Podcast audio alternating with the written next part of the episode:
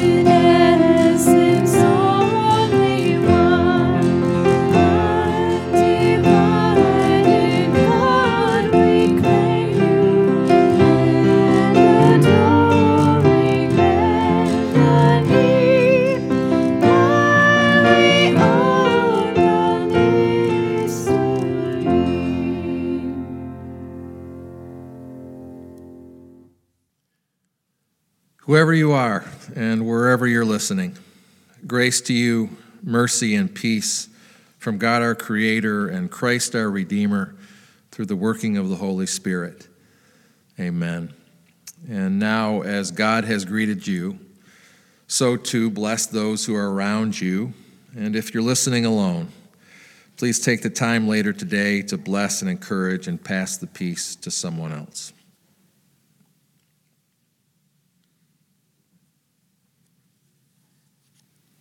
I sought the Lord, and he answered me.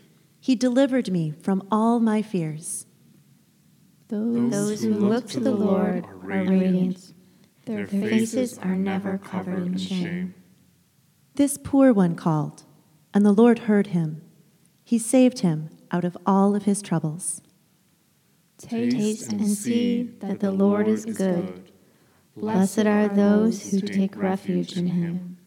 Fear the Lord, you, his holy people, for those who fear him lack nothing.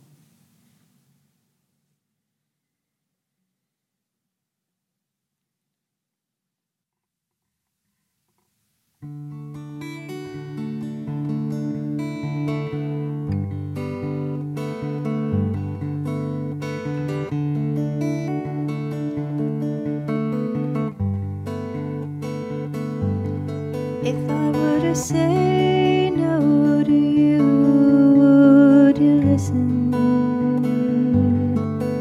Would you find me if I sailed across the sea?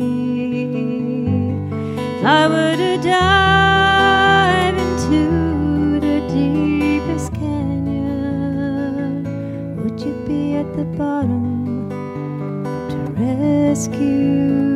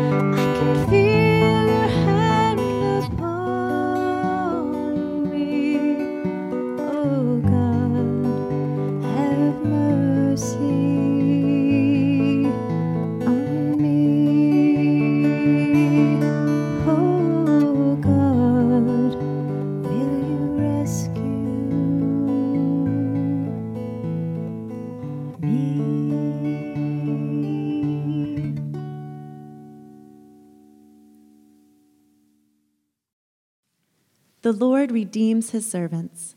No one who takes refuge in him will be condemned. Therefore, let us love one another, for love comes from God. Everyone who loves has been born of God and knows God. Whoever does not love does not know God, because God is love.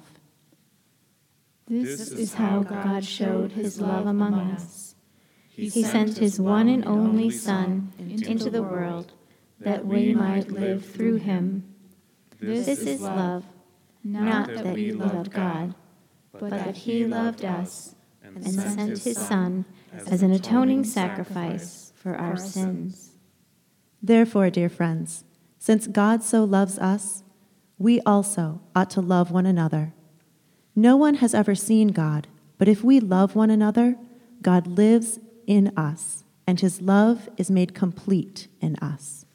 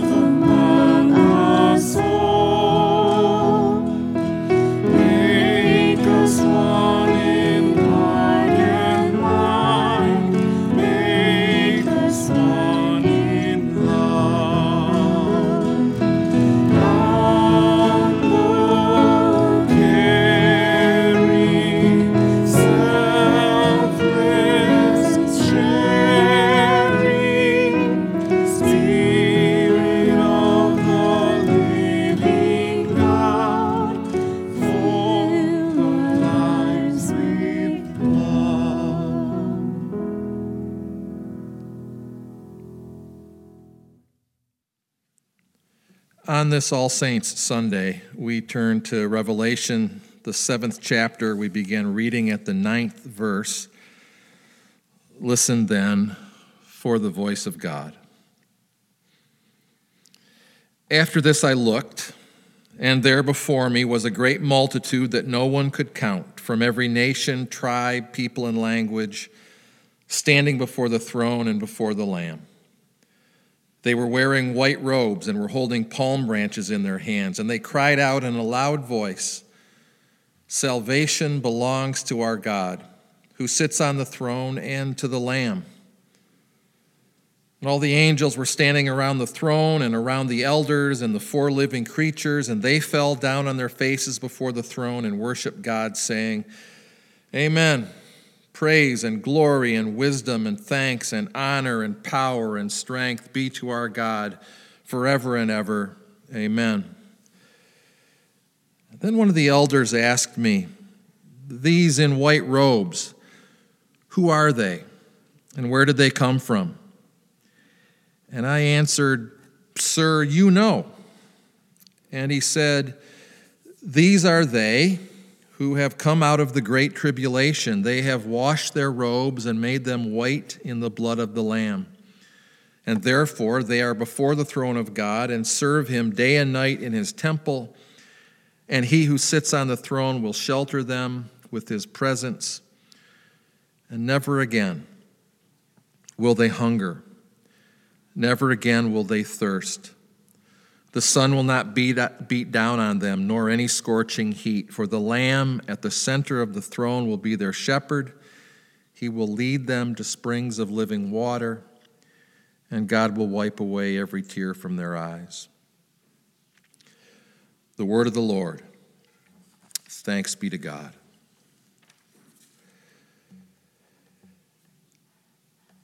I saw a neighborhood friend at a neighborhood bar. We kept our distance and exchanged masked greetings.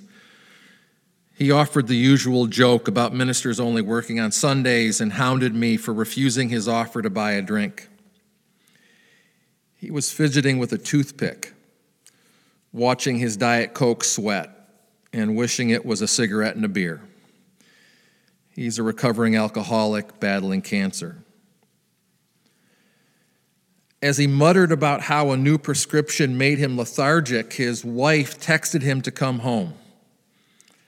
That morning, she left a jewelry catalog on top of his briefcase, as if that would make their relationship healthier. He liked the buffer of the bar before being badgered. And so we talked about disruptions in the supply chain squeezing out his profit margin and the healthcare costs for his employees gobbling up what remained. His kids couldn't hold jobs that paid for the lifestyle to which they were accustomed, and he resented himself for always bailing them out. His voice trailed off. He seemed weary, worn down ground down. Where there once was swagger, he now walked with a shuffle. Where there once was a healthy tan, there was now gray stubble. Confidence and panache were clouded over with resignation. He seemed weary, worn, ground down. Sometimes we get ground down by life. Maybe you know what I mean. Chronic pain can grind you down. A job with little joy or fulfillment can grind you down. Nine months of a pandemic with no clear finish line can grind you down. A long loneliness can grind you down. Whether you blame the 24 hour news industry or social media or the current president or the raging socialists, the toxic tenor of today's political discourse can grind you down. And the anxiety and unease that is just under the surface can grind you down. You get the point. Sometimes you can find yourself weary, worn, and ground down by life. And then we turn to an ancient apocalyptic text with images that may tap the imagination, but can also feel utterly disconnected from reality and beyond the bounds of reason.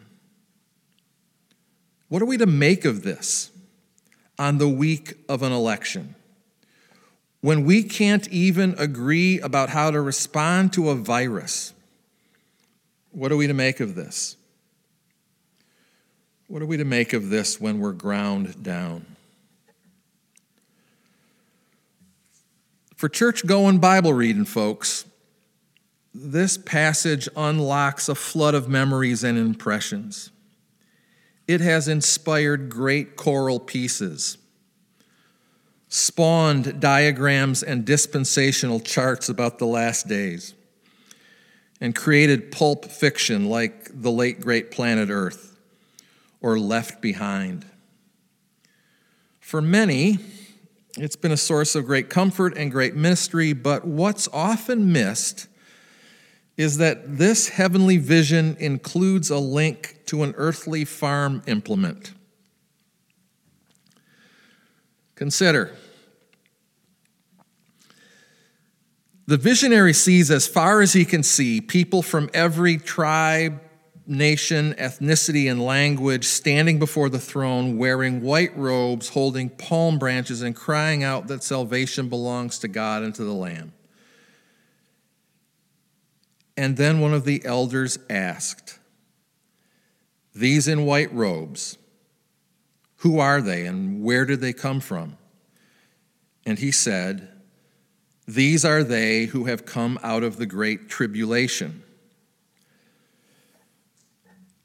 A tribulum was a wooden framed sled with bits of flint or metal fixed to the underside that would be used for threshing grain. When it was hauled over the crop, it would crudely begin to separate the wheat from the chaff. This simple cart, a tribulum, is part of the etymology from our, for our word tribulation. Tribulum, that which oppresses, afflicts, and grinds down. Tribulation, that which oppresses, afflicts, and grinds down. In the middle of this heavenly vision, there is a link to an earthly tribulation.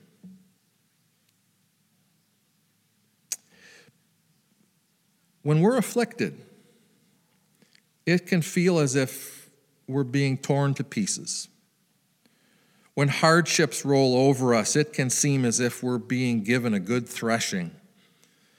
Sometimes life can leave you beat down, shook out, and feeling like yourself and your soul are separated, ground down.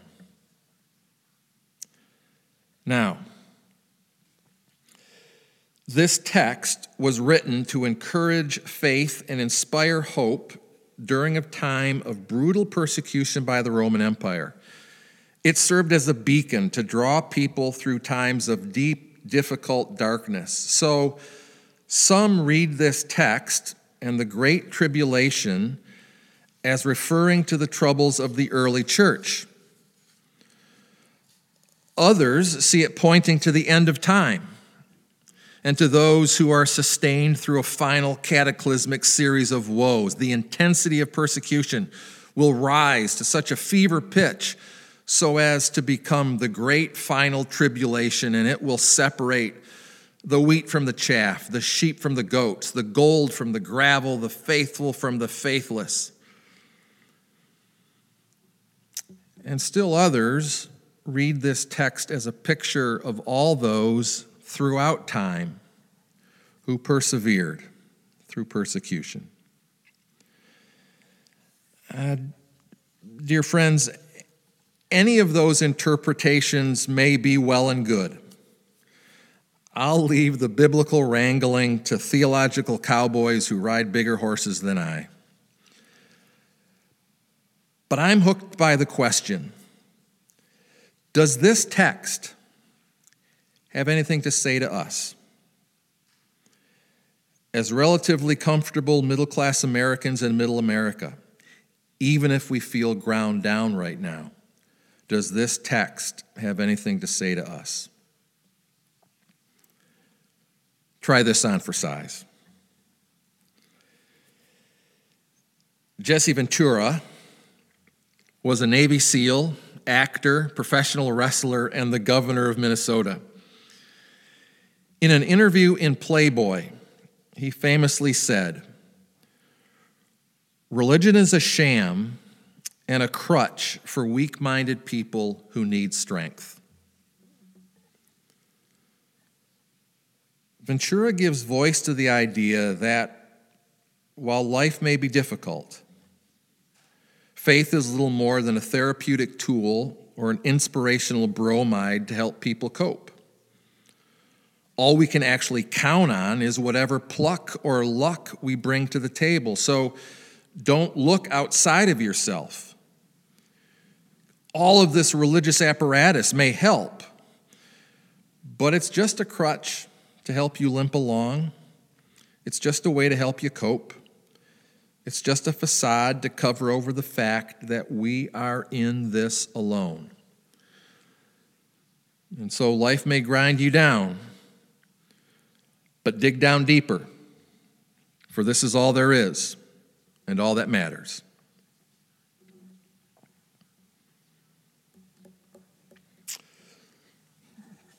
But, and this is a big but,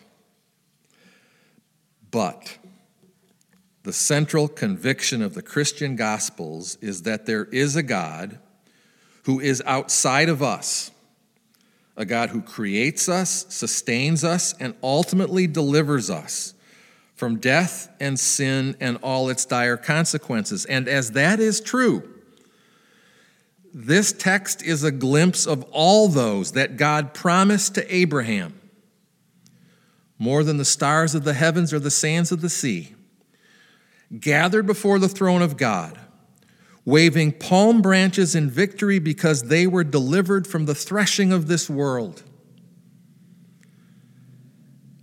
Our world belongs to God. A contemporary testimony puts it this way Rebel cries sound throughout the world. Some, crushed by failure or hardened by pain, give up on life and hope and God. Others, shaken but still hoping for human triumph, work feverishly to realize their dreams. But rebellion and sin can never dethrone God. He does not abandon the work of his hand. The heavens still declare his glory. He promised a Savior. Now the whole creation groans in the birth pangs of a new creation. The promise of the Christian Gospels and this vision of John point toward an ending that overwhelms or overcomes or ultimately resolves whatever tribulation this world knows. And that consummation of creation is not a matter of our doing or even something that we earn by a mix of faith and works, but it is wholly and solely the work of God in Christ.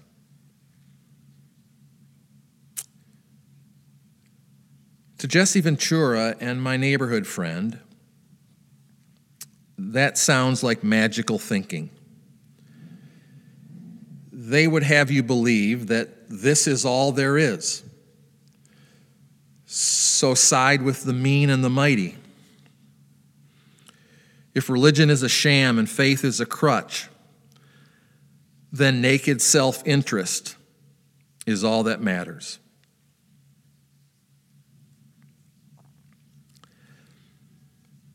I, I need more than that. I need more than that.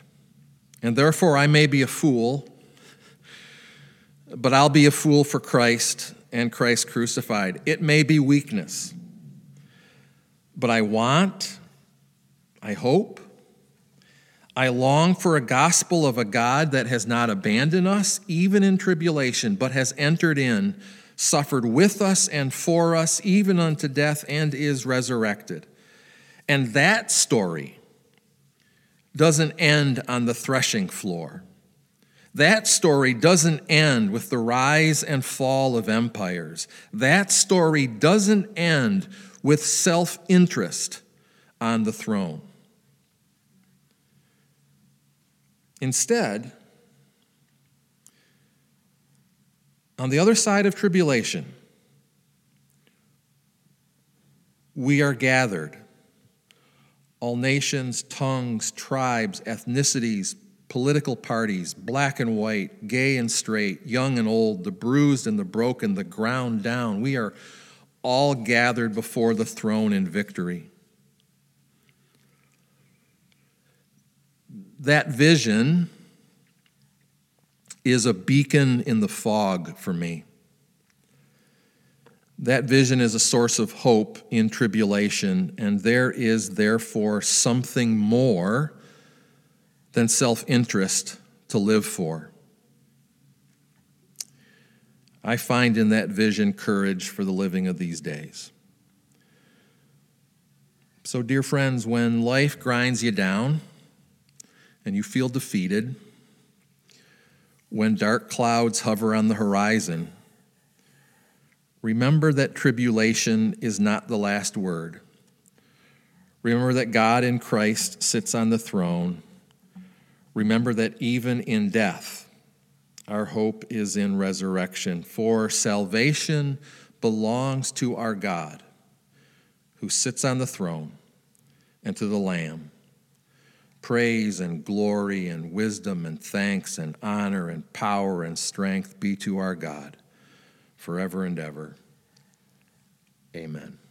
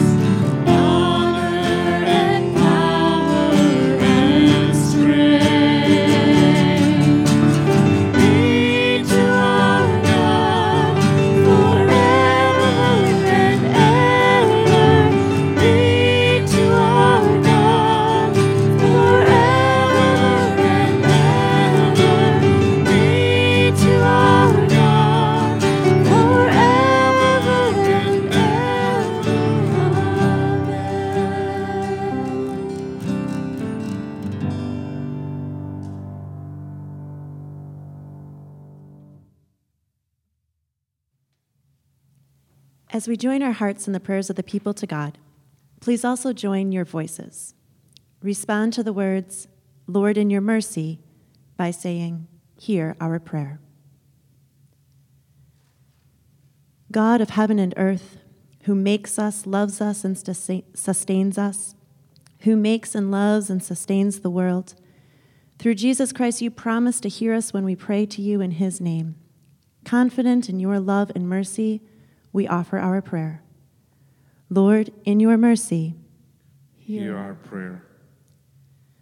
Almighty and loving God, on this All Saints Sunday, empower the church throughout the world in its life and witness.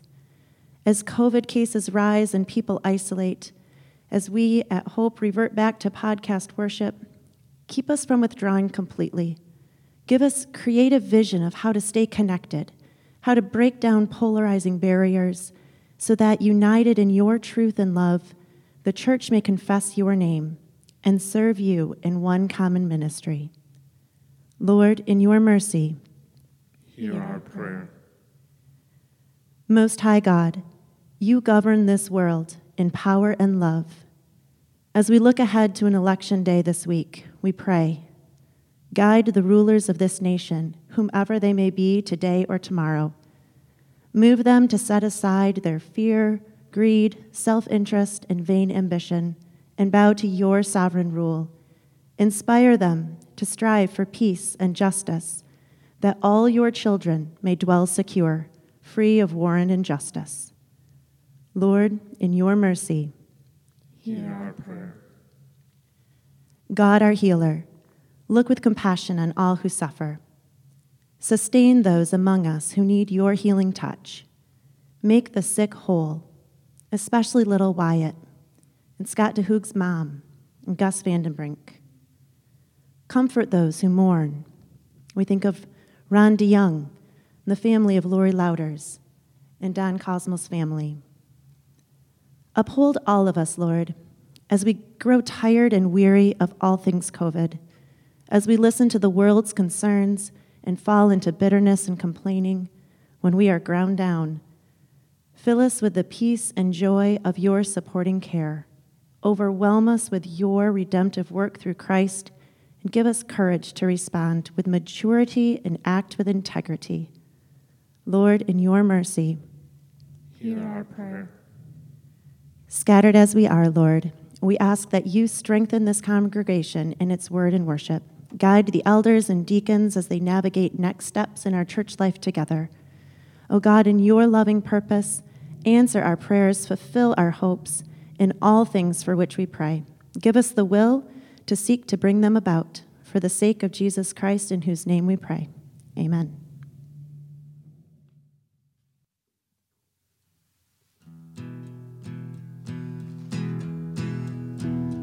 We are in the footsteps of those who've gone before, and we'll all be reunited on the new and sunlit shore. Oh, when the saints go marching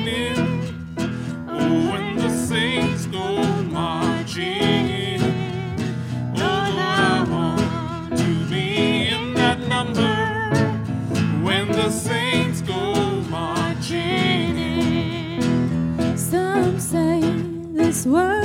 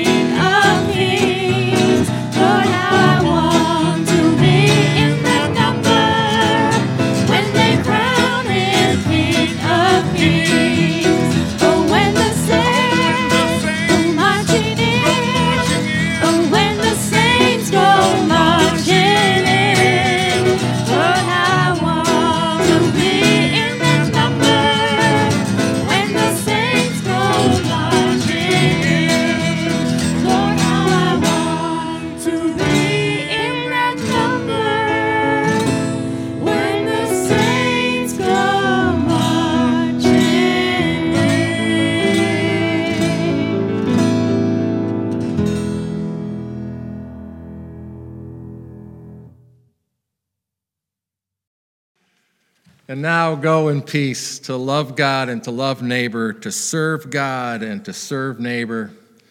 May the Lord bless you and keep you. May the Lord make his face to shine upon you and be gracious unto you. May the Lord lift up his light upon you and give you peace now and forevermore. Amen.